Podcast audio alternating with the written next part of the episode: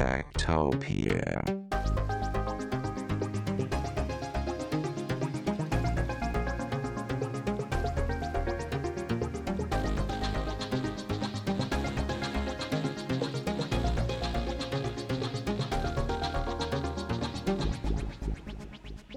Tektopia er en podcast om mennesker og deres teknologi, udgivet af Ingeniørforeningen IDA i samarbejde med mediehuset Ingeniøren og China Experience, støttet af Innovation Center Danmark, IDA Forsikring og EUT Electronics of Tomorrow.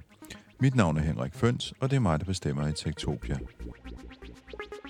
Tektopia.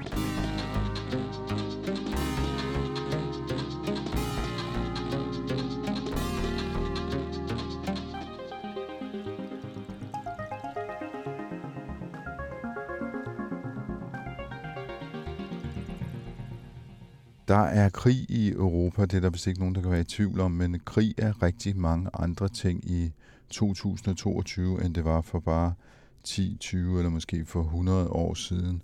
Der er kommet en masse teknologi ind. Vi har set russerne lamme GPS-netværket, før de invaderede Ukraine, og vi ser Ukraine bruge en masse droner, og øh, der er en masse cyberkrig og en masse øh, misinformation, hedder det.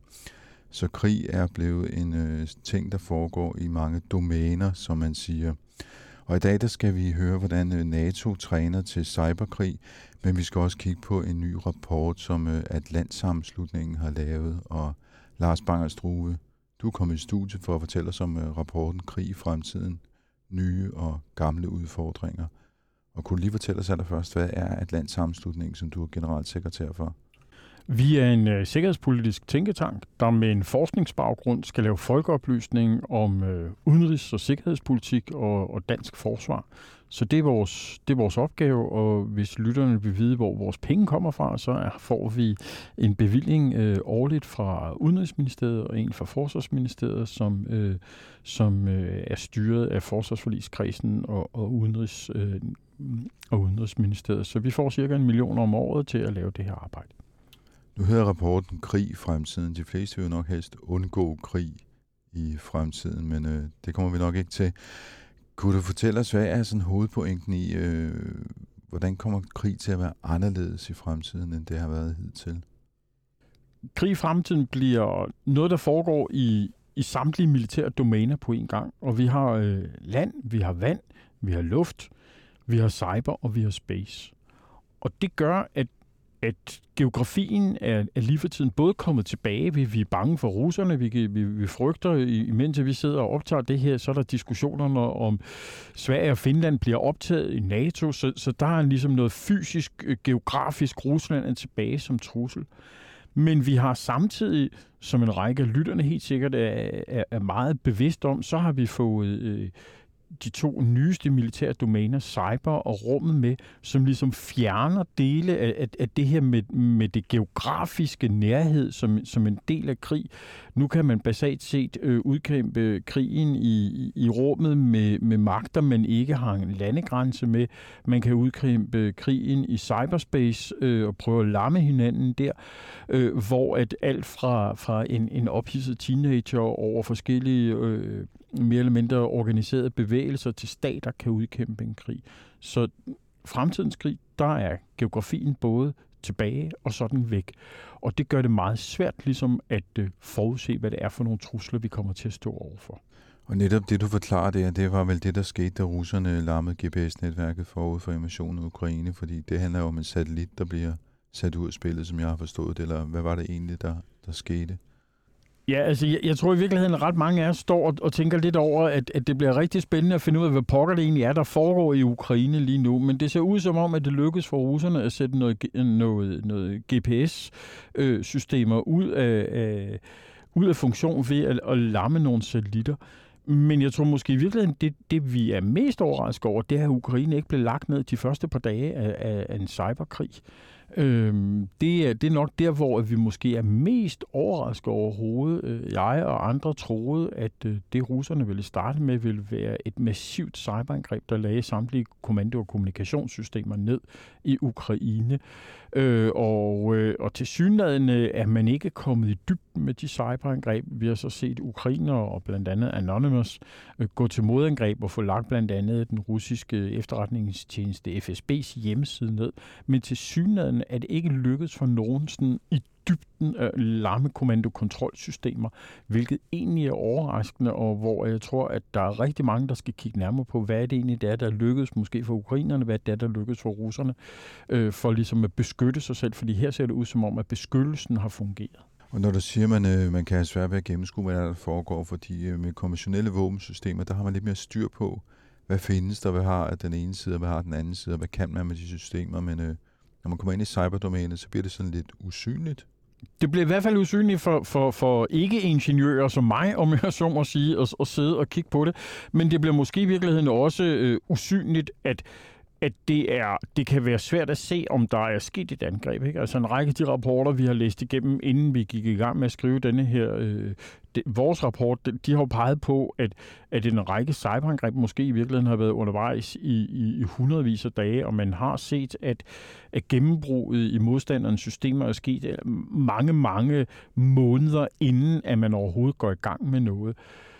Og der kan det jo altså lykkes for folk at lave et, et, øh, et, et angreb, som er usynligt, og det kan også godt være, at man i virkeligheden ikke udløser noget, men, men bare følger tingene. Så, så det er for de fleste noget usynligt. Det er klart, at systemoperatører og folk, der sidder og, og, og foretager øh, såvel angreb som forsvar, de vil kunne se nogle ting, men for de fleste af os, med mindre det bliver sådan noget, hvor vi kan se, at et land går i stå ved, at der bliver lukket for vand eller el eller øh, telekommunikation, jamen altså, så vil det være usynligt for os, hvad der er, der foregår der. Ligesom det er usynligt for os langt hen ad vejen. Hvis der foregår ting i, i forbindelse med, med, med, med kampe i rummet, så vil det typisk være noget, vi ikke opdager, før en, i virkeligheden det er for sent, hvis man får slukket for sin GPS. Så det der med, at man flytter ind i det, du kalder nye domæner, som kan være rummet, og det kan være cyber, rummet også, altså ind i computernetværkene og ind i, eller hvad skal man sige, ud i rummet over os.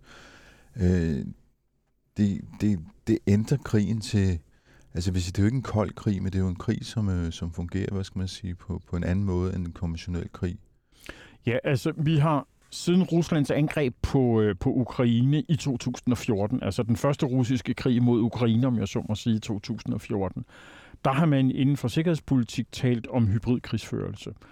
Og det er den gråtone skala, der er imellem fred og krig at man nu ser operationer, der foregår øh, særligt øh, borget ved cyber, men som også er i virkeligheden en klassisk spionage. Det er påvirkningsoperationer, altså hvor man prøver at gå ind og påvirke befolkningernes holdninger.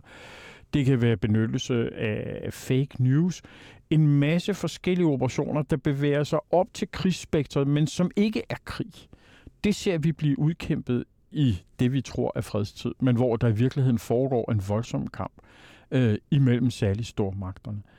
Øhm, og det gør, at der overgangen imellem fred og krig er blevet meget mere øh, udvisket. Det er meget svært at se de her ting, og det gør, at, at der kan være operationer, som har været i gang i, i, i meget, meget lang tid, inden vi ligesom når frem til, at, at det udløser en krig, eller til, at nogen øh, er blevet så, så påvirket, at de ændrer deres politik.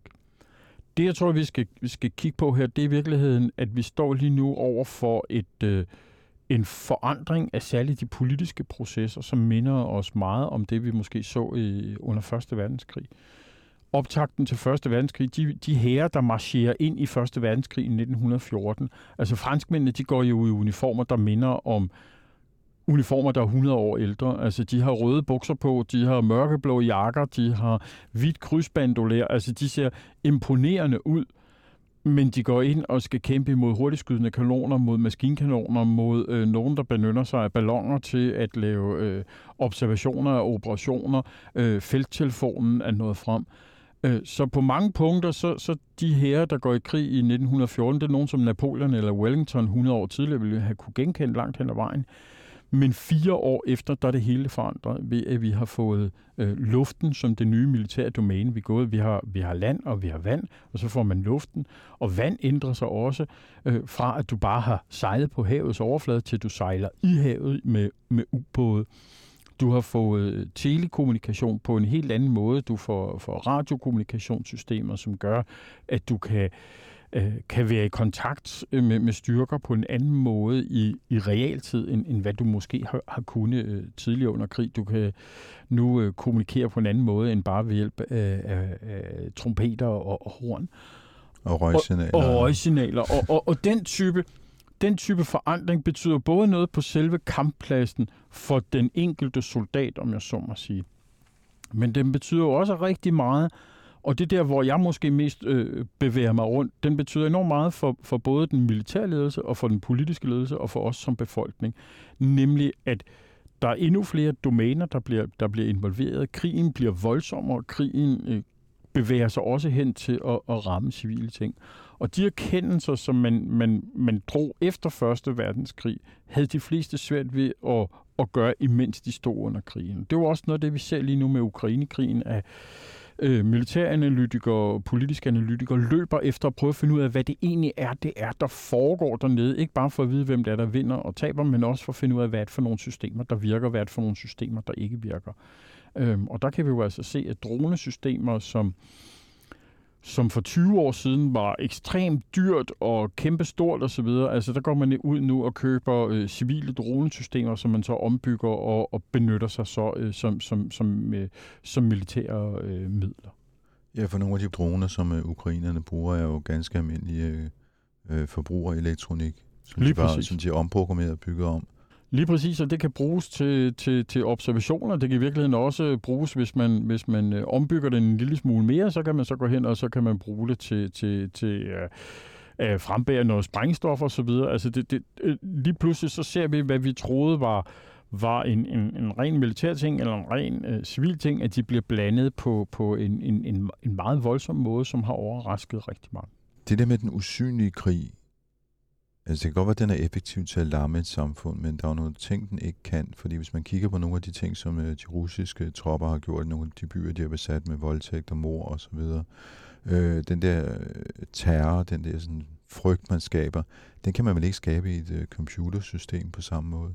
Altså man skal, man skal vel have nogen på landjorden, der kan være så skrupelløse, at de gør de ting, de gør. Du kan nok godt øh, lave terror via de her systemer. Øh, hvis nu at man øh, sendte en besked, øh, hvis nu man hackede sig ind i et hospitalsystem, og meddelte, at, øh, at hvis man ikke overgav sig, så ville man øh, lægge hospitalet ned, eller ændre på samtlige øh, journaler, sådan, så at folk blev fejlbehandlet og fik forkert medicin eller sådan noget. Så kan du skabe frygt på en anden måde, om jeg så må sige, end, end ved voldtægter men du vil måske i virkeligheden kunne gå ind og rykke ved nogle grundlæggende ting i, i samfundet. Altså stoler vi på, at myndighederne kan beskytte os godt nok? Øh, det kunne være en ting. Hvis du gik ind og, og vendte øh, øh, vandsystemerne om, øh, sådan så at du endte med at få spildevandet, der løb ud igennem din, øh, din, øh, dine vandrør, eller du kunne lave et eller andet, så du øh, hacker dig til at, at øh, at forurene vandledninger eller sådan noget. Altså, så er, er, så, går, så, så er vi der i, imellem det usynlige og det synlige, og den type ting kommer vi til at se, og der har været eksempler på øh, i, i, Israel-Palæstina-konflikten, hvor vi har set forsøg på de her ting. Og nu nævner du selv Israel-Palæstina-konflikt. Du har et eksempel i rapporten, hvor øh, cyberkrigen går hen og bliver til en fysisk krig. Ja, lige præcis. Altså for, for nogle år siden, der, der så indtil for få år siden, der sagde rigtig mange forskere, at øh, øh, der var for det første nogen, der mente, at cyberkrig aldrig rigtig kom til at ske. Øh, men så havde man også en antagelse af, at krigen i cyberdomænet ikke ville blive blandet med krigen i, øh, i det fysiske rum. Men israelerne øh, slog for nogle år siden ned på øh, Hamas, som var i gang med at lave et, øh, et cyberangreb, så vidt hvad vi ved fra israelsk side, Øhm, og der endte israelerne altså simpelthen med at bombe øh, Hamas' hacker, imens de sad og hackede. Og der ser vi jo altså så, at man har ophævet adskillelsen imellem cyberangreb og det, det ikke fysiske, om jeg så må sige, med så fysisk konventionel krig. Og det er noget, vi helt sikkert kommer til at se i fremtiden, at de fem militære domæner vil blive blandet, altså land, vand, jord, eller land, vand, luft, øh, cyber og, og rummet vil blive blandet i, i forskellige måder at agere på, og at samtlige militære styrker skal kunne operere i alle fem domæner. Så, så det eksempel, du havde før øh, med spildevand, man kunne vende og alt det der, hvis nogen gør det ved et andet land, så kan man godt forestille sig, at konsekvensen var et fysisk øh, angreb, modangreb. Ja, så, så risikerer man, at bomberne regner ned over en. Øh, og, og det er noget af det, som man skal til at vende sig til. NATO har i, i flere år sagt, at et cyberangreb kan udløse et konventionelt modsvar og artikel 5, altså at NATO går til modangreb. På tilsvarende vis har russerne altså også været ude at sige, at cyberangreb kan udløse, øh, kan udløse konventionelle øh, modangreb. Så, så banen er altså kridtet op til, at hvor man på en eller anden måde ligesom tidligere kunne adskille cyber fra de andre øh, militære domæner, så kan man det ikke længere. Og det må man erkende, at det er lærende af de sidste 4-5 år, at der er ikke noget sted, man har hele længere. Alle steder kan blive brugt. Når man så træner det her, og det gør NATO, og det gør russerne formodentlig også, så træner man så de her cyberangreb og cybermodangreb. Og det ligner vel i virkeligheden sådan en, øh, hvad skal man sige, når man hacker private virksomheder. Øh, hvad, hvad, hvad, hvad er det, man gør? Jamen, du kan jo gøre mange forskellige ting. Overordnet set, så kan man sige, jamen, jamen det kan være, at du øh, hacker bare for at komme ind og få adgang til informationer. Det kan være, at du hacker for at gå ind og ændre på informationer, eller det kan være, at du går ind og hacker for at ødelægge noget.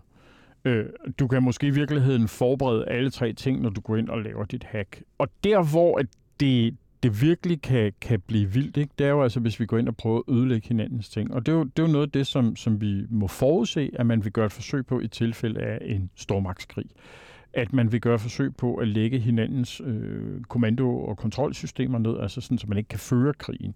Det er jo noget af det, som de fleste havde forudset, forudset, og som man så tog fejl af, at Rusland ville gøre i forbindelse med Ukrainekrigen, at man ville lave elektronisk krigsførelse, sådan, så man altså lammede de forskellige elektroniske systemer, man har, og at man ville føre cyberkrisen, så at øh, det ikke kunne lade sig gøre for ukrainerne at føre deres enheder, altså at de simpelthen øh, fra de militære hovedkvarterer ikke havde kontakt ud til deres enheder. Det til synligheden ikke lykkedes. Øh, vi ved, at ukrainerne er blevet forsynet med en række forskellige øh, systemer, sådan så at de kan, kan have satellitforbindelser. Øh, Elon Musk var vel vist blandt andet ude og, og levere et system, der så vidt jeg lige husker hedder, hedder Starlink, altså sådan så at man kan blive ved med at være koblet på der kan vi se, og det er jo nok noget af det, man så skal ud og, og, og kigge på, når nu man skal lave nyt forsvarsforlig, eller noget af det, vi skal ud og købe. Altså sådan, så vi simpelthen i, i Danmark også vil være i stand til at kunne bibeholde øh, dele af infrastrukturen i tilfælde af, at det lykkes for en modstander at lægge øh, andre dele af vores øh, kommunikationsstruktur.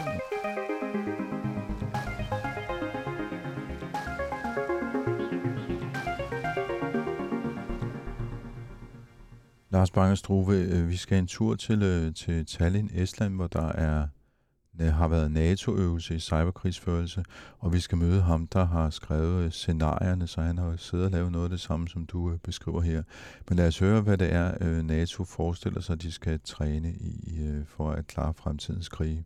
Tactopia. My name is Adrian Venables. Um, I have a very um, strong military background. Um, 24 years regular service in the UK Royal Navy, and I've been a reservist for 10 years. Um, my background is as a communications warfare officer, so my time in the in the military was involved with communications, electronic warfare, and uh, and intelligence. And now I've been living in Tallinn for the past three years, where I'm a senior researcher at the Tallinn University of Technology, and part of my role is writing the scenario um, events and injects for the exercise Lock Shields. The exercise is run by the Cooperative Cyber Defence Centre of Excellence here in Tallinn. It's a NATO affiliated centre, but not part of the NATO command structure. What we've done is, uh, is we've created a, um, an artificial world. So we have the world of Lock Shields, which are essentially two islands in the, in the Northern Atlantic We have a friendly island to the north, who's a member of NATO, um, a adversary island, non-aligned down to the south. And so because we're in a um, completely um, imaginary, made-up world, we can put into this whatever, whatever we like.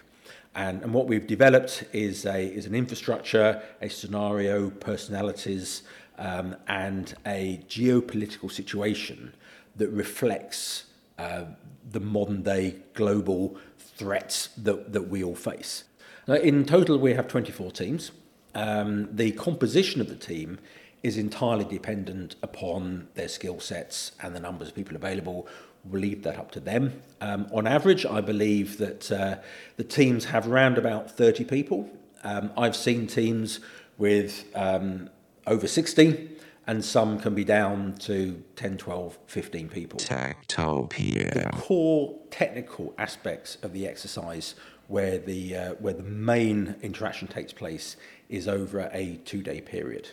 Um, the exercise as a whole takes about nine months to put together. But the, the key part which makes exercise Lock Shields so special and what we say is the largest live fire cyber defense exercise is that it is um, multi-spectral, multidisciplinarian in, in the fact that it has the technical aspects. However, it has a, a very complicated, in-depth um, information warfare envelope around it.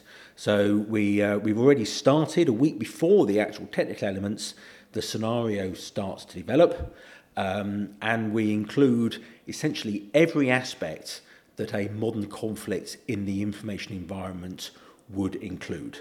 So we'll have um, we'll have every component of essentially information operations.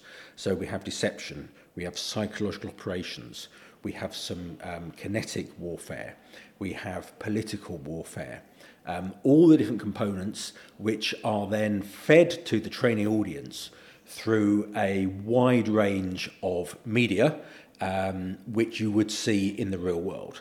So we have we have social media, we have um, official news feeds from both the uh, the blue friendly team and the and the adversary.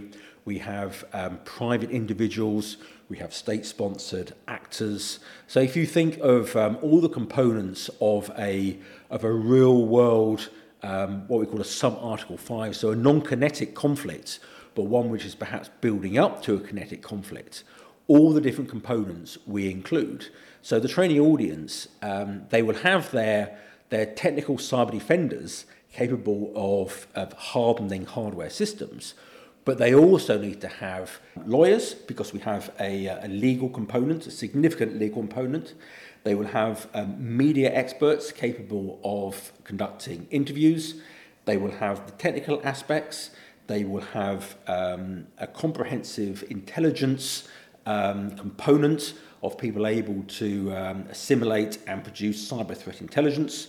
And they will have people who have experience in conducting information operations of the full spectrum, psychological operations, information warfare, the, the entire component. So as you would form a, a team to conduct a real world operation, the intention is for Lock Shields that every one of those skill sets are required to perform well in the exercise and will be an essential part of the team.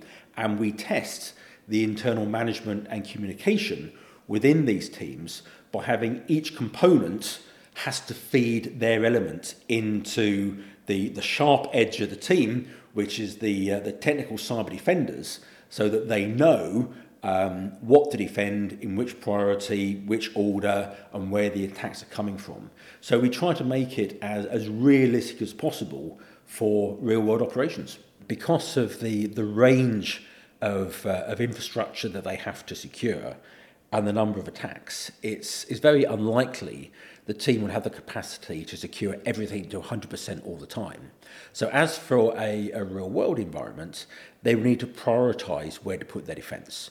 And so the teams who are good at this exercise will look at the wide range of information sources and from the intelligence and from the clues that we give them, they will then be able to determine where to prioritize their, their defenses. So we try to make it a, as, as realistic as possible.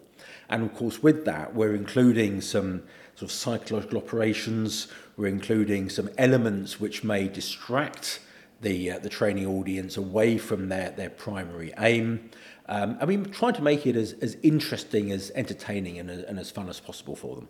Techtopia. Uh, and one of the one of the key parts of the exercise is that we have um, a whole range of different media feeds for them. So we have the uh, the Friendly Island um, has a um, as a news source, an official news source, and the the adversary has also got a, a news source, um, some of which is um, genuine news, some of which is disinformation. Um, so the the competing teams um, our what we call blue teams have uh, have a range of official sources, but in the middle we also have a, a social media feed. Um, similar to what we you know what we would use normally, and and the social media feed has a whole range of actors. And what's really uh, exciting and, and makes the exercise very entertaining is that all the blue teams can also participate in the social media feed.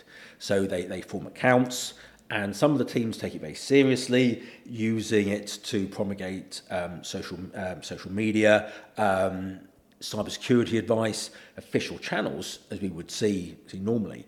And some of the teams take a more light-hearted view with individuals posting as they would do um, as private individuals. And in amongst all of that, we have our um, trolls and, and we have our, our disinformation. We have a whole range of information sources you would take what you would um, understand to be a, a genuine, um, legitimate, uh, reliable, credible news source, which will be our Friendly Nations news organisation. Um, the adversaries, perhaps not so um, genuine or legitimate in their news sources. And then you would look at the, the social media accounts and you would try to identify which ones are perhaps aligned to which side, which ones are um, uh, producing and posting genuine, useful information, which are out and out trolls and which are neutral. And, and this is where the, the information warfare aspect and the skills required to be warriors in the in, information environment um, is absolutely key to be able to assimilate considerable amounts of information and from that identify the, uh, the scenario as it develops, the key events um, and which individuals are, are credible, which ones to be discounted. And also, of course, the teams can then um, counter some of the disinformation that's being promulgated as well. And we're seeing that from some of the teams. I think one of the lessons that anyone who works in, um, in cybersecurity fully understand is that the, the attackers will always get through. The defenders have to be successful 100% of the time the attackers only be, have to be successful once. And so we will guarantee that the red teams will compromise all the systems eventually, and it's just a matter of time, depending upon the skills of, of the blue teams. But what we try to do is, um, is give the defenders um, as much sort of help and assistance and clues so that they know what to defend and, and when and in, in which in which priority and which order. So um, the integration, I mean, this is I think a really key part that the integration of us in exercise control is vital and something that we're always trying to improve so that the all the different aspects of um, putting the exercise together we're all talking to each other in the same way that a very successful defender has good communication within their team as well. So, someone studying cyber threat intelligence, someone reading social media, they can spot the key bits of information which are important at the time, and they will have a mechanism by which that information can go to the, um, you know, the right person who is defending the network at the right time to give them the, uh, the direction and the clues as to where they need to focus their efforts. Uh, one thing I would say as a, a military communication officer is that communication at all levels is ultimately the key point in being able to um, run a complex exercise such as this and be able to um, to defend against attackers. So um, we all have technical skills. We all work in our own little areas, but the ability to manage the leadership um, and exercising the management and leadership as well. It's not just something that that just happens. Um, you know, we need to understand that um, that yes, cyber defence. Technical components are at the, the end of the spear, if you like, but behind it, the, the support organisation makes that, um, that cyber defender effective, and from the other side, makes the, uh, the cyber attacker effective. So I would say that as my, you know, the key message to go away with is that communications, management, and leadership at all levels is fundamental in the success of conducting operations in the information environment. Og det var min kollega Rolf Ask Clausen, der havde talt med Dr. Adrian Venables på Tallinn University i Estland. Og det er altså manden bag øh, NATO's store cyberkrigsøvelse Lock Shields. Det er ham, der skriver det gameplay, som man øver sig efter, når man hver eneste forår skal træne sig selv i fremtidens, eller måske rettere nutidens nye krigsførelse, som foregår i cyberspace.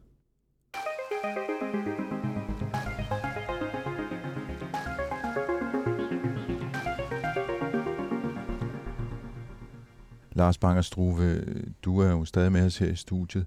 Jeg tænker, hvis vi nu skruer tiden virkelig ud i fremtiden, altså langt ud, øh, vi lige kan se måske, eller i hvert fald forestiller os, at der kommer til at ske et eller andet. Øh, vi har set droner, vi har set cyberangreb, vi ser robotter, og øh, vi hører om øh, robotubåde osv. Hvordan forestiller du dig, at fremtidens krig bliver, hvis nu kigger 20-30 år ud? Øh, er der overhovedet brug for soldater mere? Hvordan, hvordan kommer den til at blive udkæmpet, med hvilken teknologi? Der vil ske mange ting. Altså, kunstig intelligens er jo et af de områder, man satser helt vildt på, og, og herunder også, øh, og man satser meget på udvikling af, af hele øh, kvanteområdet, hvor Danmark nu har fået et, øh, en, en NATO's forskningscenter. Det ligger nu på Niels Bohr Instituttet og skal prøve at komme med gode øh, bud på det. Jeg tror, at du vil se to større udviklinger, og den ene, det er robotteknologi kombineret med kunstig intelligens, hvor robotterne til at starte med vil, vil skulle kunne øh, udkæmpe krig eller sørge for øh, at levere ting frem på, på, på kamppladsen. Altså det kan være transportrobotter, det kan være robotter, der udkæmper krig.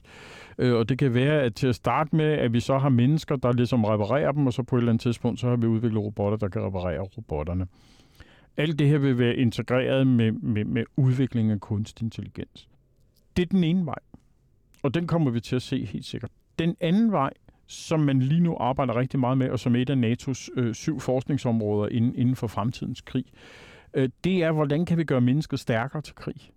Og det kan du gøre på flere forskellige måder. Du kan gøre det ved, øh, og, og nu er vi jo så nærmest inde i tegnefilmsområdet, altså cyborgs på forskellige vis, ikke? altså Iron Man-figuren, øh, som mange jo vil kende. Ikke? Altså det er jo i virkeligheden en, hvor man har, har prøvet at gøre mennesket stærkere, og det kan du gøre ved, at du enten gør det udvendigt ved at give det et, øh, et øh, exoskelet, eller give den en dragt på, så, så, så mennesket på den måde er blevet stærkere, kan løfte mere, kan gå mere, har større udholdenhed. Den anden, og efter min mening meget mere skræmmende ting, det er, kan vi øh, i sådan en øh, Alex Huxley øh, farver ny verden situation gå ind og manipulere med mennesker? Kan vi gå ind og sørge for, at du måske ikke øh, føler så meget med smerte? Kan vi gå ind og gøre det sådan så, at øh, dit blod øh, stivner i tilfælde af, at du bliver såret? Kan vi gå ind og, og lave øh, mennesker, som er stærkere som soldater, om jeg så må sige. Det er noget af det, som man forsker rigtig meget i, øh, og hvor at, at der nok er sådan nogle, nogle etiske øh, principper i, hvor langt tør vi egentlig gå med det her, hvor langt har vi egentlig lyst til at gå med det her. Øh, men det er helt sikkert noget af det, som, øh, som, som vi kommer til, til at se som en del af fremtidens krig. Det er ikke sikkert, det er i Danmark, vi udvikler det, men vi vil helt sikkert se, at for eksempel Kina og Rusland kigger nærmere på, hvordan kan de lave stærkere soldater, øh, enten i form af, af ydre ting eller i form af, af indre ting. Og det skal jo altså så kobles op på, at vi ser øh, kunstig intelligens, der gør, at beslutningshastigheden bliver hurtigere og hurtigere. Og på et eller andet tidspunkt, der siger vi, og det tidspunkt er faktisk indtruffet, at der bliver vi nødt til koble mennesket fra nogle af beslutningsprocesserne, fordi det foregår så hurtigt. Altså udviklingen inden for hypersoniske missiler, udviklingen inden for missilområdet helt generelt, der det modsvar, du skal have det skal nu foregå så hurtigt, at du i høj grad bliver nødt til at slå mennesket fra, fordi vi kan ikke nå at foretage en beslutning, inden at vi bliver ramt af et missil. Og det var altså en, en øh, på mange punkter meget problematisk, men reel situation, vi står i. Lars Banger Struve, du skal have tak, fordi du kom her til Tektopia og fortalt om krig i fremtiden. Det lyder ikke særlig rart, men øh, vi bliver nødt til at forholde os til det. Hvor finder man din rapport hen? Man kan finde den på atlant.dk. Der ligger den, og øh, den, øh, den er både udgivet på dansk og på engelsk. Øh, og man skal kigge efter et, øh, et skib, der flyver igennem luften, som er en tegning fra en 1800-tals rapport om, hvordan, eller bog, hvor man drømte sig ind i fremtiden, og lavede man en lineær fremskrivning af, at man havde slagkrydsere i stål, og man havde ballonger, og så prøvede man at kombinere det frem til, hvordan øh, fremtiden ser ud. Jeg tror bare ikke, at vi kan lave fremtiden som en lineær fremskrivning. Der kommer til at være nogle hop, og der kommer til at være nogle hop, vi ikke kan forudse i dag. Det er et lidt besynderligt fartøj. Der er noget en dampturbine eller en dam, dampkedel, som holder en ballon eller et sejl oppe. Lige præcis. Altså det er, hvordan at man i 1890'erne forudså den fremtid, der vil være 20-30 år ude. Øh, og vi kan se, at de ramte helt skævt, og jeg håber ikke, at jeg rammer helt så skævt med den rapport, jeg har lavet.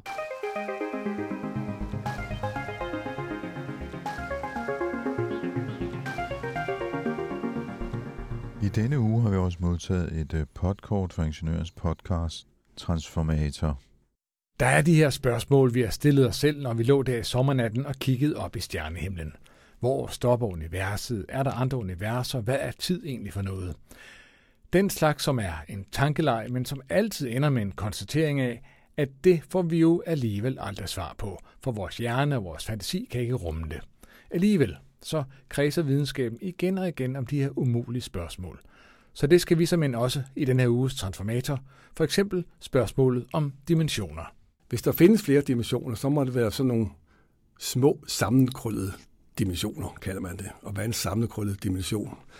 Ja, der plejer man at sige ligesom en øh, vandslange er et, er, er et godt eksempel på det. Hvis du har en vandslange, der ligger ude i haven, og du, og du står langt væk fra den, så ligger der bare, den bare ud, som der ligger en lang linje derude. Den har kun én dimension, den har kun en længde. Kommer du tættere på, ah, så kan du se, ah, den har både en længde, men der er også en lille omkreds, men den er ligesom krøllet sammen. Så du skal meget tæt på for at se den der anden dimension af en vandslange. På samme måde er det måske inden for fysikken. Det er måske, fordi vi ikke har godt nok forstørrelsesglas. Så hvis vi nu, nu kiggede virkelig efter med et kæmpe stort forstørrelsesglas, så kunne vi måske se, at universet faktisk havde flere små sammenkrøllede dimensioner. Vi våger os ud i gråzonen mellem videnskabelig teori og tung tankespind, mellem mørk energi og multidimensioner, mellem sorte huller og informationsparadoxer, for vi har før set, at det, der for få år siden var langhåret teori, i dag bliver bevist med nye metoder. Tag med denne uges transformator en tur i Tankelaboratoriet. Du har lyttet til øh, Tektopia. Vi udkommer hver mandag. Du kan finde gamle episoder på tektopia.dk. Du kan følge os på Instagram og Twitter på snablag.tektopia.dk, og så kan du deltage i teknologidebatten i vores øh, Facebook-gruppe, der hedder Tektopia Backstage. Og ris og ros, det sender du til henriksnabelagtektopia.dk, og tilbage er der bare at sige, at øh, i redaktionen sidder også Veronika Volin. Jeg hedder Henrik Føns. På genhør i næste uge. Tektopia.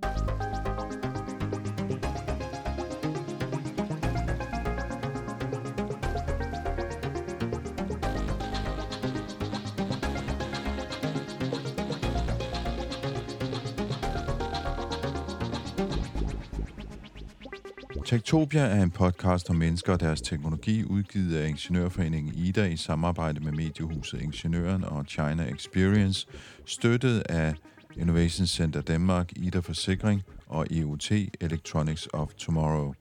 Mit navn er Henrik Føns, og det er mig, der bestemmer i Tektopia. Tektopia.